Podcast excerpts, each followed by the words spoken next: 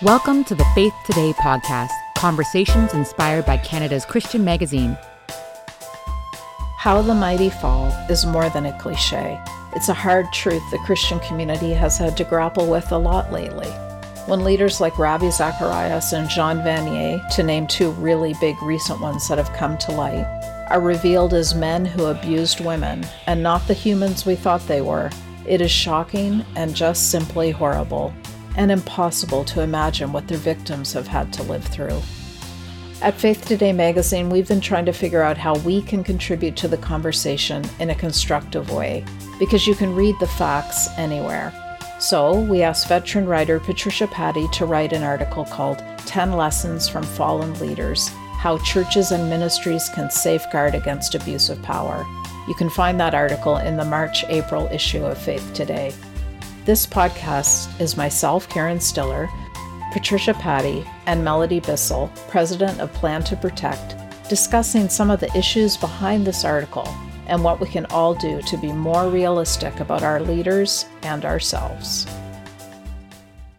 So, Patricia, you wrote an article for the March April issue of Faith Today, which is out now 10 Lessons from Fallen Leaders How Churches and Ministries Can Safeguard Against Abuse of Power. I'm going to read a couple very short excerpts from the beginning of the article. So here we go.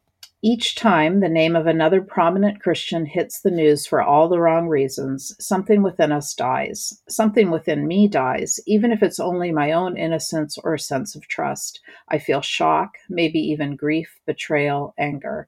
But there are lessons to be learned from the stories of the fallen that can help shield victims and safeguard churches and ministries from the devastation that results when power is abused. And then you uh, go on and write and share with us 10 lessons. And a couple of them involve our other guest today, Melodie Bissell. So we're so glad to have you both here.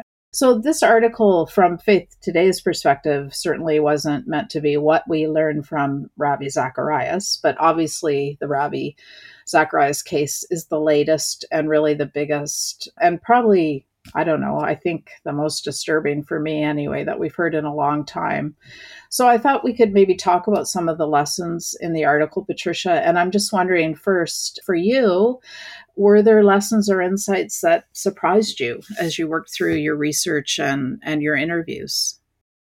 Well, as as you know, Karen, that um, the learning always happens on a on a deeply personal level in in some way when you're researching a story. And for me, one of the first things that I realized was a personal lesson. That is that I've tended to be a person who has esteemed and revered people of great intellect and obvious leadership skills too much.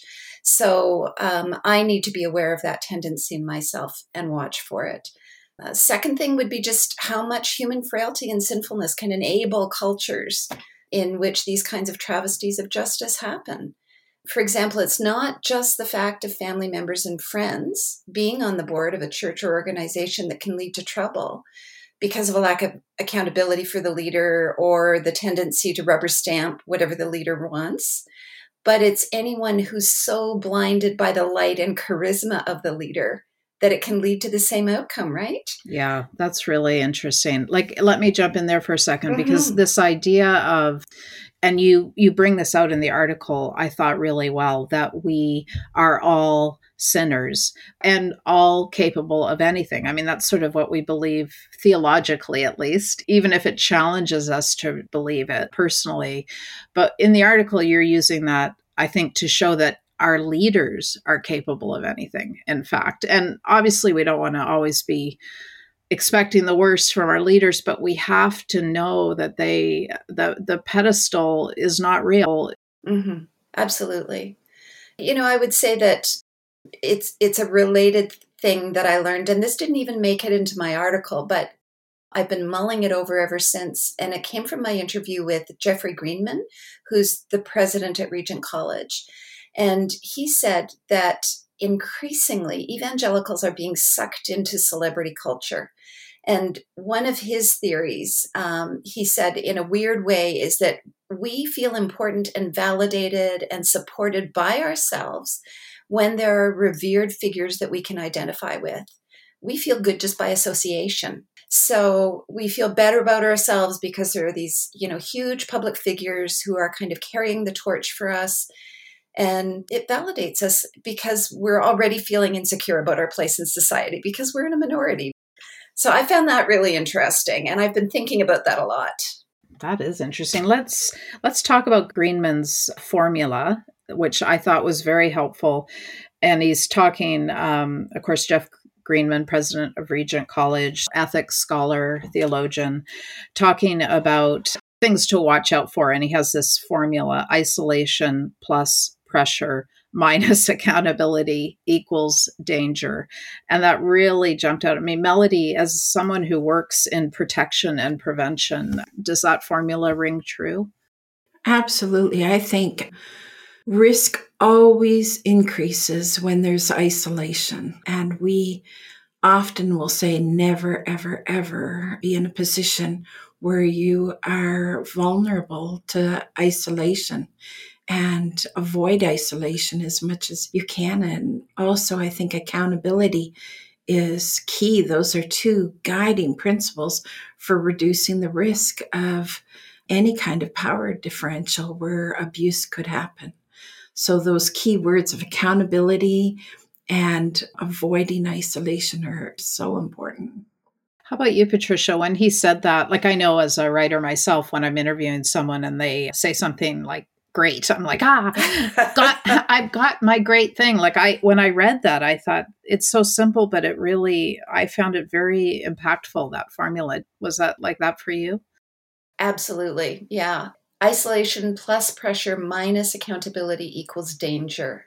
You know, great leaders, even not so great leaders, I think that just people in positions of leadership do face a lot of pressure. And if you take away the support, whether it's close friends or mentors or you know colleagues or board members that they can be accountable to you're asking for trouble yeah. And then I was thinking you could add into his equation, you know, multiplied by fame. Right. And, right. but, you know, I almost, like, even as we're saying this, I almost feel like, are we making excuses for terrible behavior? I don't, I know that's not what we're trying to do, but it almost feels like it. Like when we say, oh, the pressure, oh, the isolation. And then we know there's no excuse for what, certainly what has been revealed in the fuller report from RZIM. But so I guess, Patricia, I'm wondering too, this article went to print just before that fuller report came out full of details and disclosure about uh, what happened with Ravi Zacharias. Was there anything after you read that report that you second guessed in the article or thought you would expand? Oh man, did I? did I ever? I, I admit that I, I read that report, and then the very first thing I did was go back and reread my article because I think, in my mind, as I was writing the article, the 10 lessons, Ravi, in my mind, was guilty of adultery, maybe even serial adultery. But the report made clear that he was actually a sexual predator and probably had been for decades. So the scope of his deception and the number of his victims and the depth of their victimization was so much more than certainly I imagined. Um, I think by and large, the findings that I present in the article still stand, but I do think that some of the things might have been a little bit different had I read that report before I wrote it. Yeah, oh, that's interesting. And I, I think, I think too that the lessons are meant to help churches and ministries get better at protecting everyone we mentioned about boards earlier, Melodie. I'd love for you to talk into that for a moment about how boards are structured in ministries. And I think this could happen in churches too, especially independent churches without structural oversight. What should boards be like for leaders?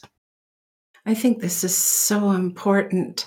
And I just want to add something to what Patricia said, this wasn't just sexual abuse and sexual predatory behavior. There, there was a whole element in that investigative report around spiritual abuse too, mm-hmm. and um, emotional abuse that came out even from board the board members, where when people tried to raise concern when the first victim came forward, just how they ridiculed her, where they criticized them as a couple, where they were silenced. And I think what boards need to take into consideration and learn from this is one, we need safe whistleblower policies. That means a safe place where individuals can bring their concerns and that they will be heard, that they will not only be listened to, but that they will be heard and believed and validated. There have been times that I have sat on boards and I've had the one voice that goes against other individuals on the board and I can be I can be left feeling very small and not heard and my voice not recognized because people of power and influence are trying to silence one or two people. So I think that boards need to really take a look here and the whole concept of integrity, excellence, holiness. I think board members need to be willing to be disciplers, you know, and if someone is hurting and brings a concern, instead of just trying to silence that person, really listen to them. And the whole concept of apology. When we see an apology letter come from a board, they need to be willing to put their names to that apology. Mm-hmm. Mm-hmm. Can I uh, let's uh, let's backtrack a little bit about the whole whistleblower thing. It just strikes me how much courage it takes to say something that is going you know is going to be so refuted and hard to believe. And i mean this is maybe not a good example but i was thinking even about when i'm in a room say with people i like they're friends and someone says a joke that is inappropriate or uh, makes me feel uncomfortable and we're supposed to say something we're encouraged to say something. And i i find it impossible to say something to i don't want to hurt my friend. I don't want it to be get awkward. I don't want to be the person who ruined the party. And th- this is a million times more difficult than that. And i just can't imagine the courage it takes to be the the lone voice in the room especially if you were a victim. I mean especially speaking up as a victim. So let's maybe talk about that a bit more. Melodie how can our churches and our ministry organizations be set up to believe well, to listen well, understanding that people are innocent until proven guilty, but that people need to be able to speak and be received well.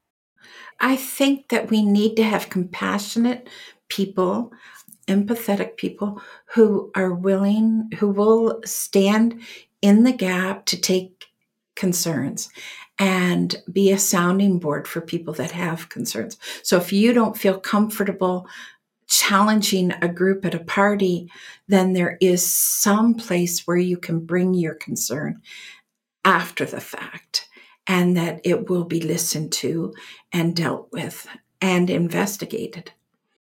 So, do apologies help then? Like we are seeing right now, uh, a lot of apologies, which feels right, but does it help? Is it important? Well, for victims, oh, this is can be so triggering if they see an apology that is written and read in front of a microphone with no feeling, no remorse, minimizing what happened. That can cause as much damage as the abuse did, if not even more, to someone's soul. So I think apology letters need to be so carefully crafted. Uh, it can be so damaging. So, an example of that is to read an apology that says, We understand your pain. No, you don't understand the pain, right? So, you can't try to um, identify with someone's pain. Pain is so individual. Wow. So, Patricia, as you think through this, and uh, as someone you you mentioned your, I think which is actually a lovely inclination to believe the best of people. How are you feeling about the works? I'd love I'd like us to talk about that. Does their work still stand? Are we still going to read Ravi Zacharias books? I remember when the Woody Allen allegations started to come out. This is years ago, and I was a big Woody Allen fan, and we immediately stopped watching Woody Allen movies you know, I was sad about that, but it was like, oh, th- this actually makes us feel sick and dirty. And I'm just wondering, how are you feeling about that? Do we still read these books? Do they have a place? You know, I, I think that that's a really tough one, Karen. And I think it's something that every individual person needs to come to terms with themselves. I'm still wrestling through that issue.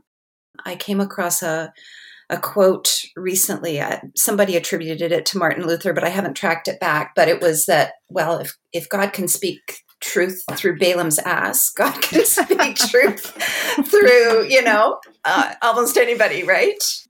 But the learning doesn't stop. And as I continue to dig into this whole issue, I, I've come across a book recently. It was recommended by somebody I, I whose voice I value and, and trust. And it's called Redeeming Power Understanding Authority and Abuse in the Church by Diane Langberg. And it was just published in 2020. I'm only 35 pages in, but last night, as I was reading before bed, I came across this quote, and I'd love to just read it if I could. Oh, yeah, please. Because um, it just it stopped me short. So Langberg writes Deception can easily lie below the surface of a high position, great theological knowledge, stunning verbal skills, and excellent performance. As a matter of fact, those are power tools that allow people to live deceptively and to hide the fact that they are doing so. Those external factors become a motive for deception.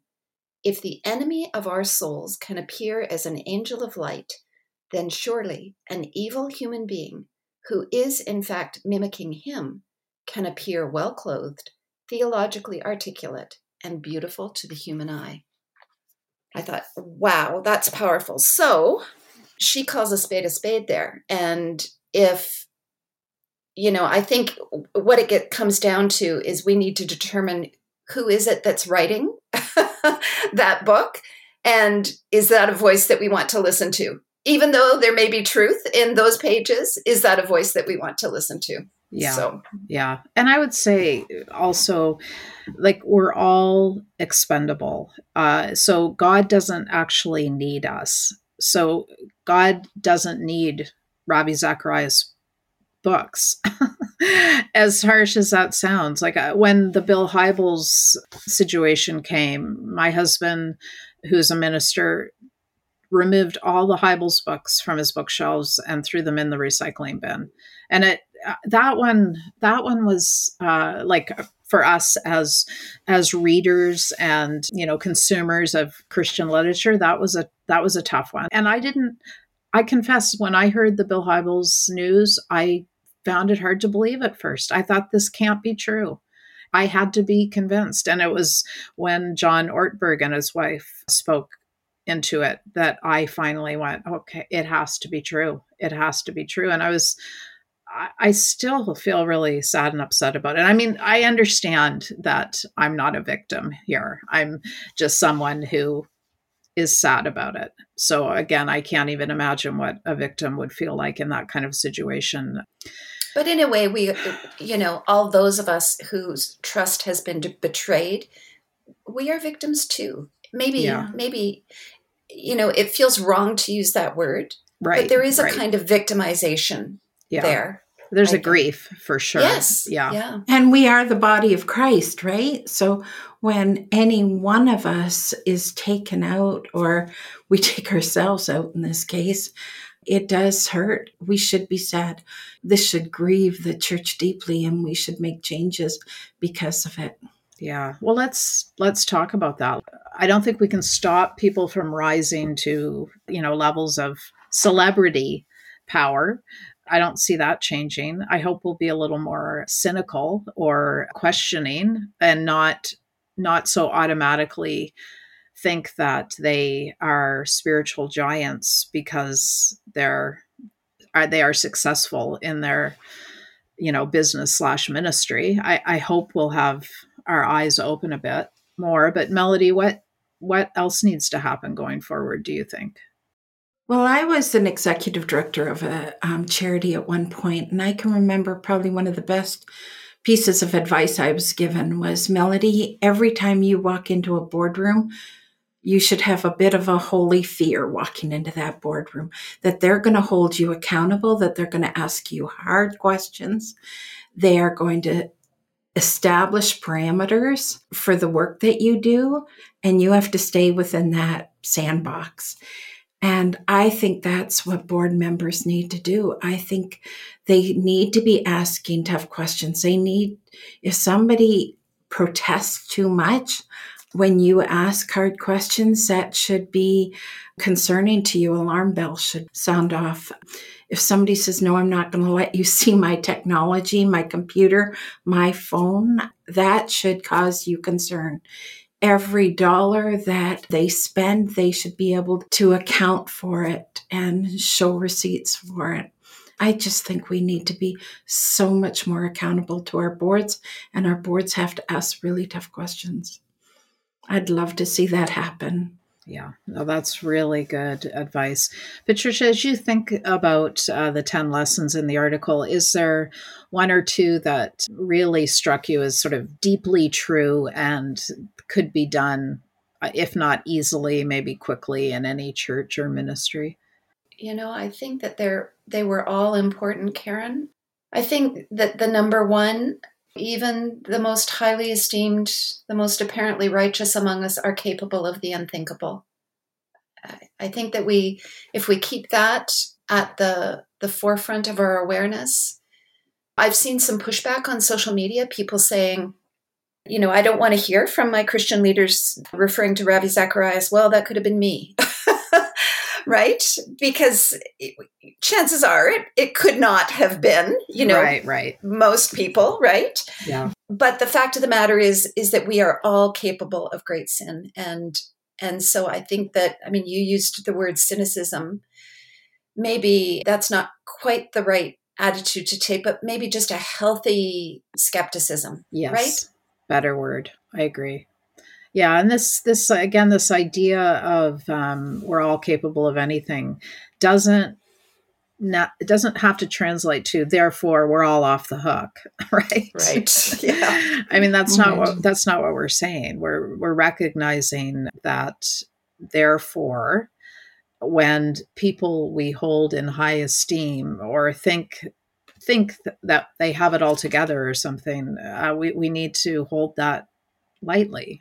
Well, and I think it's also that we are all capable of enabling great injustices. Yeah. You know, that's I'm capable of enabling a culture of celebrity and injustice to pervade because I may be too trusting of somebody and I may revere yeah. them too much, you know, for their intellect. So it, it causes me to ask the hard questions of myself. What is my role in all of this?